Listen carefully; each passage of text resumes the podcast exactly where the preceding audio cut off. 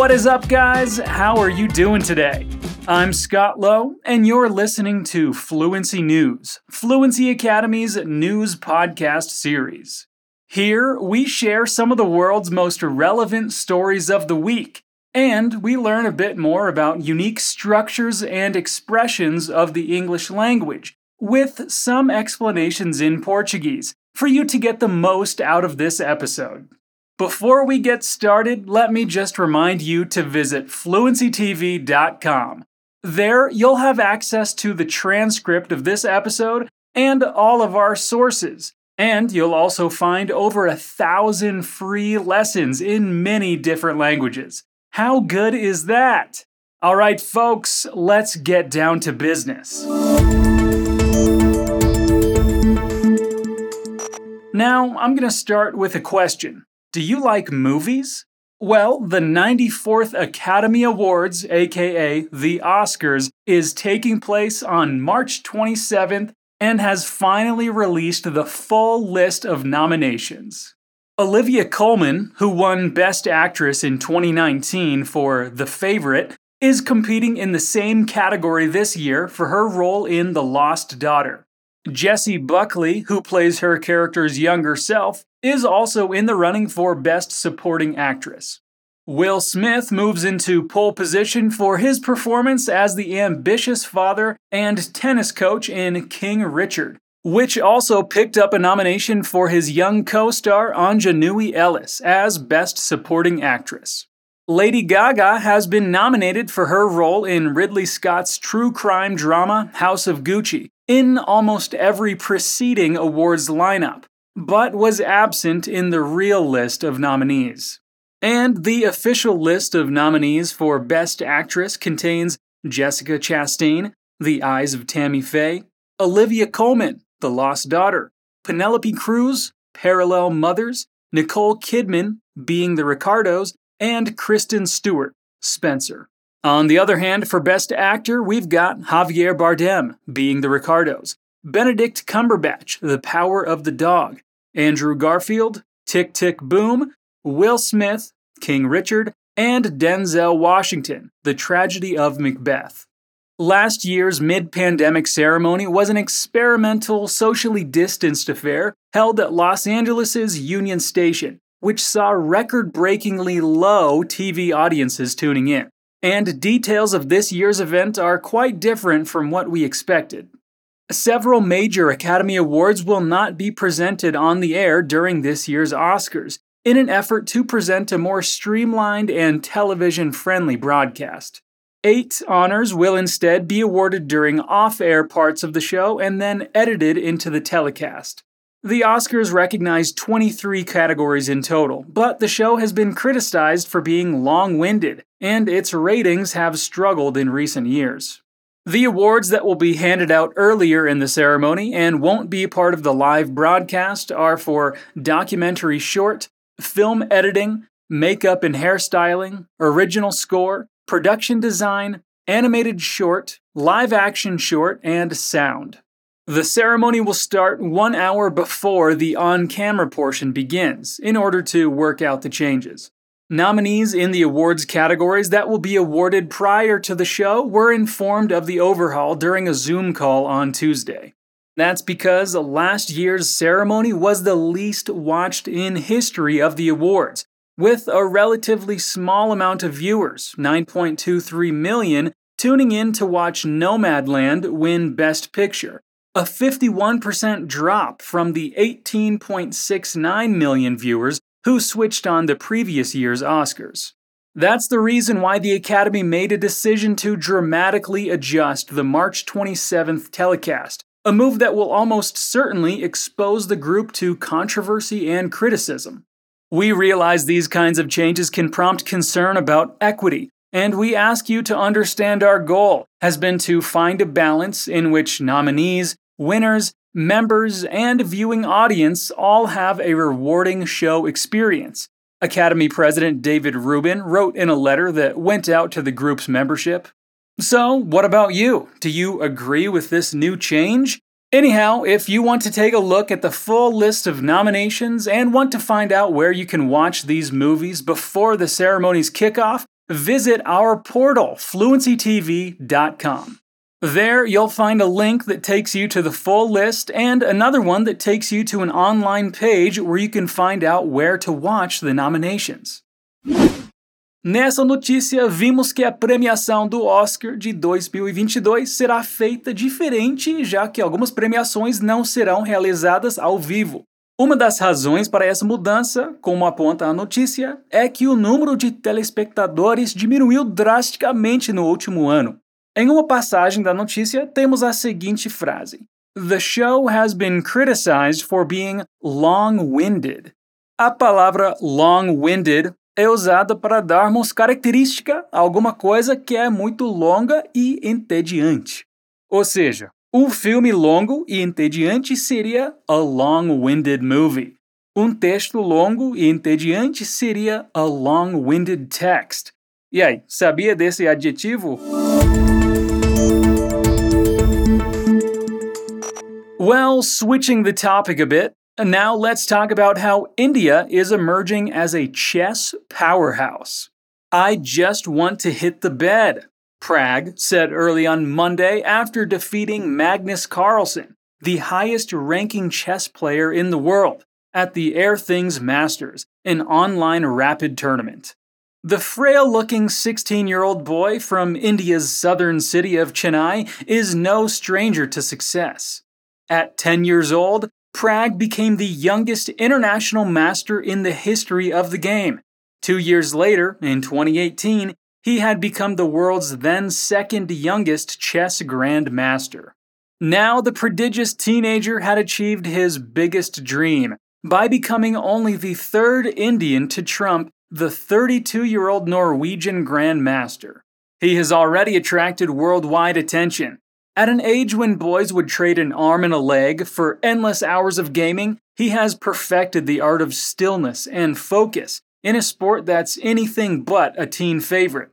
Susan Nanan, who covers chess for ESPN India, noted in a presciently titled 2018 article, "The Boy Who Could Be King." Before the pandemic, Prag spent 15 days a month on the road, traveling around the world for tournaments. Like many others of his generation, he took up chess inspired by Viswanathan Anand, who revolutionized the sport in the country. Today, India has 7 players ranked among the top 100 in the world. Anand, at 52 years old, is still ranked the highest among the 7, at number 16. But for now, Prag is in the chess spotlight. Again, he believes he is at the beginning of his journey and he has a lot more to achieve, his coach said. You will hear more about him in the future. Você já tinha escutado a expressão an arm and a leg? Ela pode ser usada em vários contextos, mas geralmente podemos pensar como equivalente no português à expressão custar os olhos da cara ou custar um rim. Ou seja, podemos usar ela para falarmos de uma forma informal que algo é muito caro. Porém, aqui nessa notícia, a expressão foi usada de outra maneira. Na passagem, "At an age when boys would trade an arm and a leg for endless hours of gaming", essa expressão foi usada para passar a ideia de que o jovem jogador de xadrez está na idade em que meninos, no geral, fariam de tudo para passar horas jogando no computador, mas mesmo assim, Prag foca nos seus estudos sobre xadrez. Então, é muito comum de você ver an arm and a leg sendo usado como os olhos da cara, quando falamos de preço. Mas aqui foi usada como um intensificador, como o nosso fazer de tudo para... You know when you're listening to your favorite singer and their songs hit you on another level? Would you say that it happens because we have feelings for them? Or because we're hardwired to experience that sensation? Well, a recent study shows that there's part of our brain that responds selectively to the sound of singing. Researchers say they have found particular groups of neurons that appear to respond selectively to the sound of singing. Writing in the journal Current Biology, a team of scientists in the U.S. report how they made their discovery by recording electrical activity in the brains of 15 participants, Each of them had electrodes inserted inside their skull to monitor the changes. The team recorded electrical activity in response to 165 different sounds, from pieces of instrumental music to speech and sounds such as dogs barking, and then processed them using an algorithm. With the data, they found out that some neurons respond only to speech, or respond more strongly to music. However, they also revealed populations of neurons that appear to respond selectively to the sound of singing, showing only very weak responses to other types of music or speech alone. Sophie Scott, a professor of cognitive neuroscience at University College London, who was not involved in the research, welcomed the study. The singing voice is the only musical instrument that almost everyone is born with, so one might expect us to have a rather different relationship with human song relative to other kinds of music, she said. Dr. Ediz Sohoglu, a cognitive neuroscientist at the University of Sussex, said the findings were striking. One of the interesting questions that arises is why the brain has evolved or been shaped by experience to develop such specialized neurons.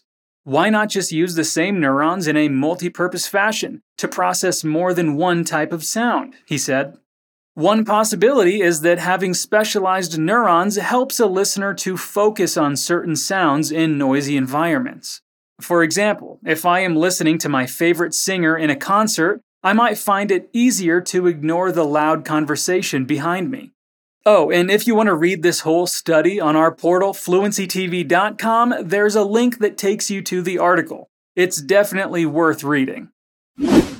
O phrasal verb to find out é usado para falar, descobrir alguma coisa, encontrar a resposta, achar a solução. Esse é dos phrasal verbs mais usados no dia a dia em inglês.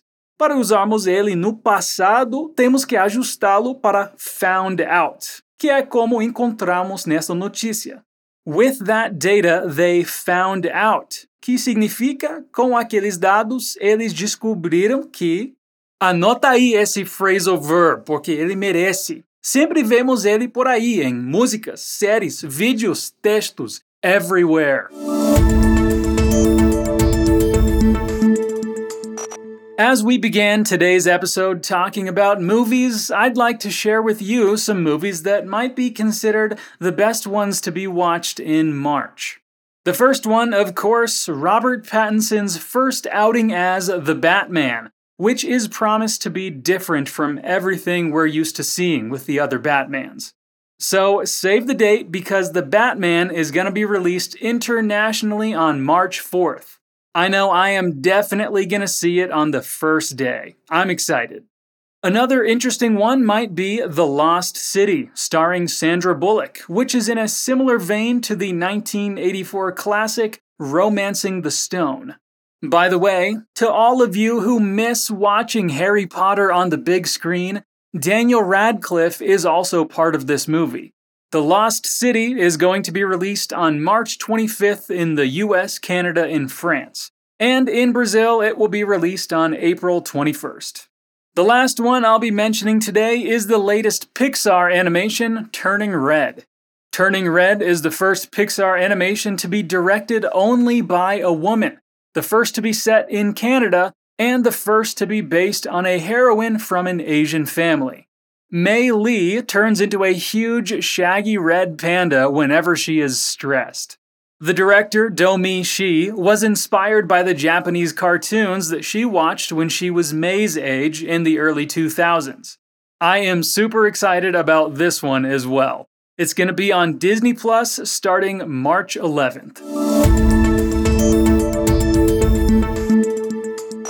E se você quer chegar à fluência em inglês, espanhol, francês, italiano, alemão, japonês, mandarim e agora com o nosso novo idioma, coreano, inscreva-se na nossa lista de espera. Nela, você vai ficar sabendo assim que abrirem novas turmas.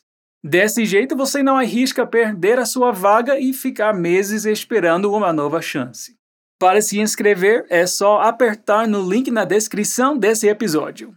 And remember, there's a new episode of Fluency News every week. I'll be here waiting for you. Until next time, peace out.